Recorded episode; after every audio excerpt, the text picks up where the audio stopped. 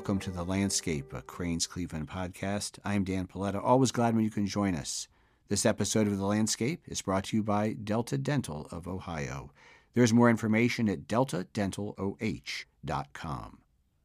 Northeast Ohio has a rich history as one of the nation's manufacturing bases, and while things have changed and maybe not so many workers are heading to the mills or the auto body plants, manufacturing is a vital component of our economy helping to make sure that continues, especially when it comes to having the next generation of workers trained, is the Northeast Ohio nonprofit Magnet. The organization's just opened a new facility to aid in that training, and here to tell us about that and plenty more is Magnet President and CEO Ethan Karp. Ethan, welcome back. Thanks very much. Ethan, we'll talk about this new facility, which sounds fascinating, but first, just bring us up to speed. We often talk about manufacturing, but too often we talk about it in the past tense. Just how large of a part of our economy does it play right now? Half of our economy is dependent upon it. Wow. One out of every two jobs. Yeah, it's all the stuff that we send out. All these small companies, and most of them are manufacturers. They're small. It's all the stuff that they're sending out, bringing money in, supports you know your pizza parlors and your banks and everything in between. Are there some particular industries within manufacturing that are growing quickly here in Northeast Ohio? We have manufacturers that make the pieces and parts that truly run the world. So literally everything. That big plane sale, the 220 new Boeing crafts, huge portion of that will be made here. Pieces, parts, dozens, hundreds of companies. Automobiles. Automobile industry goes up or down. Our economy goes up or down. Why? Because we so apply so many of those parts. Food industry, pieces and parts now of computers, chemicals, you name it, we're making it here manufacturing had the unfortunate circumstance of being one of those industries that you really couldn't stay home, most of the workers. Some obviously could during the pandemic. How did you weather those early days of COVID, and how are things going now? Manufacturers really stepped up during COVID. The ones that still could produce and needed to produce were making their pieces and parts and doing it incredibly safely.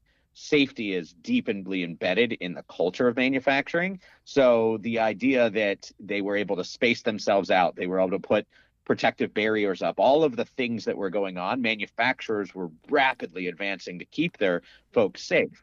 And on the other hand, those companies that maybe weren't selling as much during the pandemic were the ones that stepped up with our help, with the governor's help, and made over 50 million pieces of personal protective equipment. So they were literally saving their jobs while saving lives while keeping their people safe. It was really a shining star moment for manufacturers in a really terrible time. How hard did the industry get with the employee shortage? So many places just suffer from not having enough workers, even if they could have them in the office or in the manufacturing plant manufacturing has been dealing with this issue for 20 years plus. Manufacturers were the first to see, boy, people aren't coming to work for, for them. Maybe that's the stigma of manufacturing. Maybe they didn't know those jobs existed. Maybe it's that you remember your uncle in the 70s had a job, then didn't have a job, and you've got a frozen image of sort of dark, dirty manufacturing in your mind. Over the years, that shortage of workers has robbed us of billions of dollars of productivity here. And over the last two years, as everybody faced that worker shortage, it became most acute in manufacturing. In Cuyahoga County alone, there are 3,000 open manufacturing jobs above and beyond normal everyday churn. That goes to 10 to 15,000 in Northeast Ohio, which is a meaningful percent of the economy, it's a meaningful percent of product that can't get out the door because we don't have people. So, if anything, it's gotten worse, even though manufacturers are rapidly working together to fix systems that prevent people from knowing about or getting into these really good, high tech, good paying jobs. Obviously, there's been a lot of ARP money that's come into the state to help businesses recover. Did much of that go to manufacturing? In pieces and parts yes. In fact here in cuyahoga county it's it's the county that uh, used its money or money that was related to some of those federal funds to be able to support what we call the sector partnership. And this is a collection of actually Cleveland based funders, including the county, people like Deaconess Foundation and Cleveland Foundation, the Fund for Economic Future, came together and said, you know what, we need industry leaders to take charge in manufacturing, in IT, in healthcare. We need them to take charge of this so that we can work with the education systems and we can work with the social service providers and those people trying to help people not just get jobs but live good lives.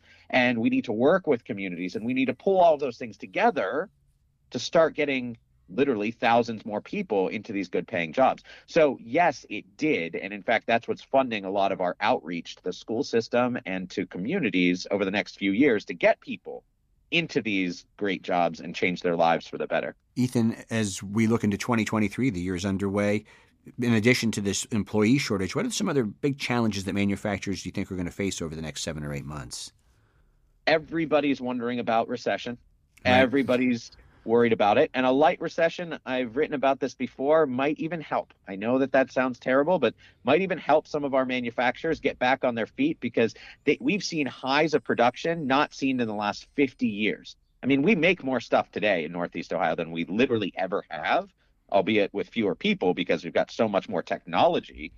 But that production high has meant that people have just been going all out. I feel like that's maybe in all businesses, but certainly in manufacturing, they haven't had enough people. Their orders are at all time highs and they're having to work crazy. So that leaves less time for doing the important things like upgrading your technology or innovating your next product or figuring out how you're going to fix the talent system so we don't keep on looking for talent in the same places. Uh, all of that requires leadership and leadership capacity inside your company a little recession might give some time for that. So that's that's one piece. If it's too deep, well, then we'll be in sort of pinching our pennies and making sure that we don't have all this cash from the last few years and forget to reinvest it back in the business to keep those great people that we've been trying to find. Another thing to think about, of course, is the supply chain pieces that have exacerbated people's pain over the last few years. They've been having to resource everything four or five times before they can get a product out the door, dealing with delays, et cetera. Now that is slowly decreasing, but it's still going to be present for the next eight months for certain. And then I think the big wild card is geopolitical uncertainty. You know, we laugh, some of us laugh maybe about the balloons and say, really, what a big deal is that? Well, it's causing an international crisis with our biggest trade partner the realignment that would have to happen in terms of production here in the states to supplant uh, in say a conflict with China would be immense. Uh, we we can already see the strain on the supply chain of Ukraine. Well, you think of China, it would be immense. So certainly no prediction of whether something like that happens, but as the specter of it gets more real, there certainly will be people planning for what does local supply chain look like. This episode of The Landscape is brought to you by Delta Dental of Ohio. With offices in Cleveland, Cincinnati, and Dublin, Delta Dental of Ohio is proud to be an industry leader in dental benefits. Together with our customers, providers, and employees, we build a higher standard of oral health care in our communities. And we are more than dental. At Delta Dental of Ohio, we work with entrepreneurs, innovators, and changemakers who are committed to improving the health and well being of all Buckeyes. Together, we are building healthy, smart, vibrant communities for all. Ethan Karp joins us today for The Landscape. He's the president and CEO of the nonprofit organization Magnet, which works with manufacturing concerns throughout the state to help them achieve their fullest potential. Ethan, Magnet, as we mentioned, opened this new manufacturing innovation technology and jobs center, and you've opened it in Cleveland's Hough neighborhood. That's to train the next generation of workers. Who's going to be taking advantage of this facility? Is it geared toward high school students, college students, a little bit of everything? It's a little bit of everything. We one half of what we do is we go into primarily small companies and we help them get the next new robot, figure out how to be more efficient, figure out what their sales strategy is. So we're in there hands on, and we have a facility that actually makes new products and designs them with engineers. So we said when we had to move, well, how could we make a better use of this? Because we know that people, particularly in our cities, have no idea what these jobs are, no idea what how things are made. The, you know, there's a big disconnect between all the manufacturers that exist in our backyard, but you literally can't see inside their windows, and these thousands of open jobs. So he said, well, why don't we just have kids and adults and anybody come through and do a live plant tour so they can see the technology? But if we're doing that, we might as well put some curriculum around it and actually have an experience so people don't just come in and say, "Oh, that's pretty." They actually get to work with the robots. They get to make, in our case, a little cookie cutter the shape of Ohio. They get to use simulations that help them understand here's what a manufacturer does. They even get to work and figure out a problem together using modern machinery as they would inside a real company. And they get to experience, oh, here's marketing, here's you know, finance, but here's a production role, here's a quality role. They get to see the whole gambit.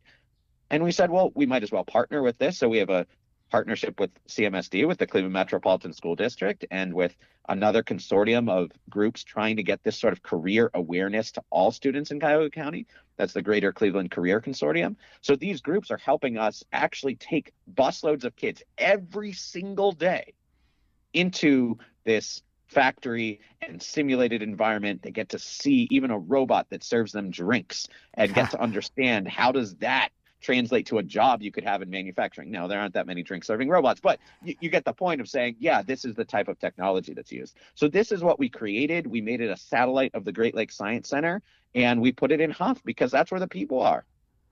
It's interesting to think about. I mean, I never really considered it that much. If you're in high school and you think, well, I want to be an economist, you take econ, or I want to be a chemist, you take chemistry, or but what do you take to take manufacturing? I mean, I don't remember anything being particularly offered in high school to say, I'd like to get into some aspect of manufacturing. Is this sort of a solution to that problem? It's absolutely a solution to that problem. So, the whole idea is that if we can expose, say, uh, all sixth graders with a really brief introduction. Uh, then we could get to them in ninth grade and we can get them this whole tour experience where they actually make a car and, and on also they work as a team. And we follow that up with other plant tours in the region and we follow that up with in their senior year, maybe they do a more in depth experience at our building or inside their classroom. And maybe they start interning at companies. Uh, all of that you know funnel from everybody seeing it getting aware to it to those especially second semester seniors that aren't really sure what they want to do they can go and get a job job directly out of it. That's our goal but we add curriculum in the second semester senior year that we're currently implementing that says if you want a short certificate in addition to your classes we'll get you a short certificate we'll get you some experience seeing a company and that company before you even graduate will be able to hire you so you have a job leaving high school. And we don't like to think of this as college or, although there are a lot of people that don't go to college that second semester senior year, we like to say this is a way toward debt-free college where you can get, you know, go to Tri-C, get a get a great education while the company's paying for it in a relevant field that you're actually experiencing on a manufacturing floor and earning money for your family, which is such an important thing. This is the pathway that we've got to create, and we've got all these community partners wanting to do it with us, which is wonderful. When you're a second semester senior and you're engaged in this program, are you doing this in addition to whatever classroom work you're doing at whatever high school you attend, or is this integrated into that particular curriculum? Uh, it's going to be additive, but each school is working on figuring out how to make that work within their schedule. Often schedules are a lot lighter in that second semester senior year. That being said, that's not the only program. We run an apprenticeship program in many schools that actually takes them in 10th and 11th grade and starts introducing them to that. There are the career tech schools that you can go to and elect and say, well, you know what, I like this so much, I want to go to a career technical education and and get that done. Uh, there are other opportunities along the way so that it's not just your second semester senior year our goal with this building and in this neighborhood is to engage the community, engage parents, adults, kids, and get them excited about entering any one of the many different training or direct hire pathways that our manufacturers offer. It's about changing that stigma and getting people excited about what's here. In fact, the windows when you drive down Chester, this is at 61st and Chester. It's we took over an, an abandoned elementary school with the support from Cleveland Metropolitan School District, and they helped us get this building. We did a giant rehab of the building, and now there's massive windows. So when you're driving down the street at all hours, you can see inside a manufacturing facility. We're trying to build something that has hope in it, opportunity that people can say, wow, this is something I can really do and it's modern and awesome and it can really help my family. That that was the vision we had for this. And then we kind of put all these pieces together with support from local foundations, our big manufacturers, or small manufacturers. In a year's time, they put in all the money to make this happen. So it's been a really inspiring sort of time almost almost you you brought up covid right it's almost the wreckage of covid is is people saw these opportunities to really make people's lives different and they needed to take advantage of them so um, uh, it's a it's a very exciting time right now you placed it in that particular neighborhood with, with intention. You want to get it to the people. And one of the things when you look at manufacturing, it still remains a very dominated white male industry. How do we attract more people of color to get into the industry? Is it in part by putting it into this neighborhood or other ways to go about doing that? that is absolutely part of the plan. The, our, our our blueprint for the future of manufacturing, and I've mentioned them that companies need to digitally transform, that they need to figure out how to build uh, new innovations, how they need to figure out how to lead collectively and take risks individually. But this talent thing, fixing the system of broken talent, and a lot of that is has to do with racist barriers that that come up, and that's you know we have an 84% white industry here locally, and that's not matching our community, which is only 70% white, which means there's a lot of talent left on the table. That's what this is about. So, what are the barriers that individuals in the city are going to have to get in manufacturing? How do we wrap around those supports for them using local organizations like Ohio Means Jobs and Towards Employment and Youth Opportunities Unlimited? How do we take organizations like that and support students and get the manufacturers to come to the table, provide them the experience, wrap it around with building tours and experiential learning and some training? How do we get all of those systems put together? That's why we located in the city because that's where it's happening. A few blocks, we have the Cleveland Foundation's new headquarters. So we're in Hough, but also right next to Midtown. So you've got this beautiful hub of business uh, and innovation going on, but it's meant to be inclusive. So it involves the community. And I think one of the most fun parts is if you're coming in from the public, which you're welcome to do to see all this stuff, get a little tour. There's a massive playground. I think last night in that freaky weather that we had here, it was uh, it, there were like 70 people on the playground. I kid you not.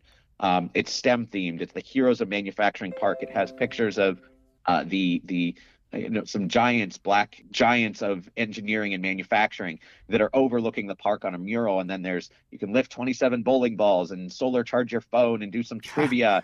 But then there's a regular playground. So this is the way we're actually integrating with the community. It's not really our mission to do that, but it just felt right. You can't just have manufacturing separate from our communities. This is about integrating it. I probably should mention, Ethan, that we're, we are having our conversation on the 15th of, or the 16th of February. The 15th was a 65 degree day. I'm not sure what will actually happen the day we're broadcasting this, just to, just to be clear. But well, I really appreciate coming to talk to this. I mean, it's wonderful. I, I think, just as you mentioned, I don't think a lot of people think about manufacturing. They think about the manufacturing their grandfather worked in, and that's still going on, and that's still a noble profession. But there's just so many other opportunities. So it's nice to hear you're trying to draw people into that. Thanks for joining us today. Absolutely. Ethan Karp is the president and CEO of Magnet, the Northeast Ohio nonprofit that helps manufacturers fulfill their needs. He joined us today for The Landscape, a Crain's Cleveland podcast. We are brought to you with support of Delta Dental of Ohio. There's more info at deltadentaloh.com. I'm Dan Paletta. Thank you for joining us, and we'll talk again soon.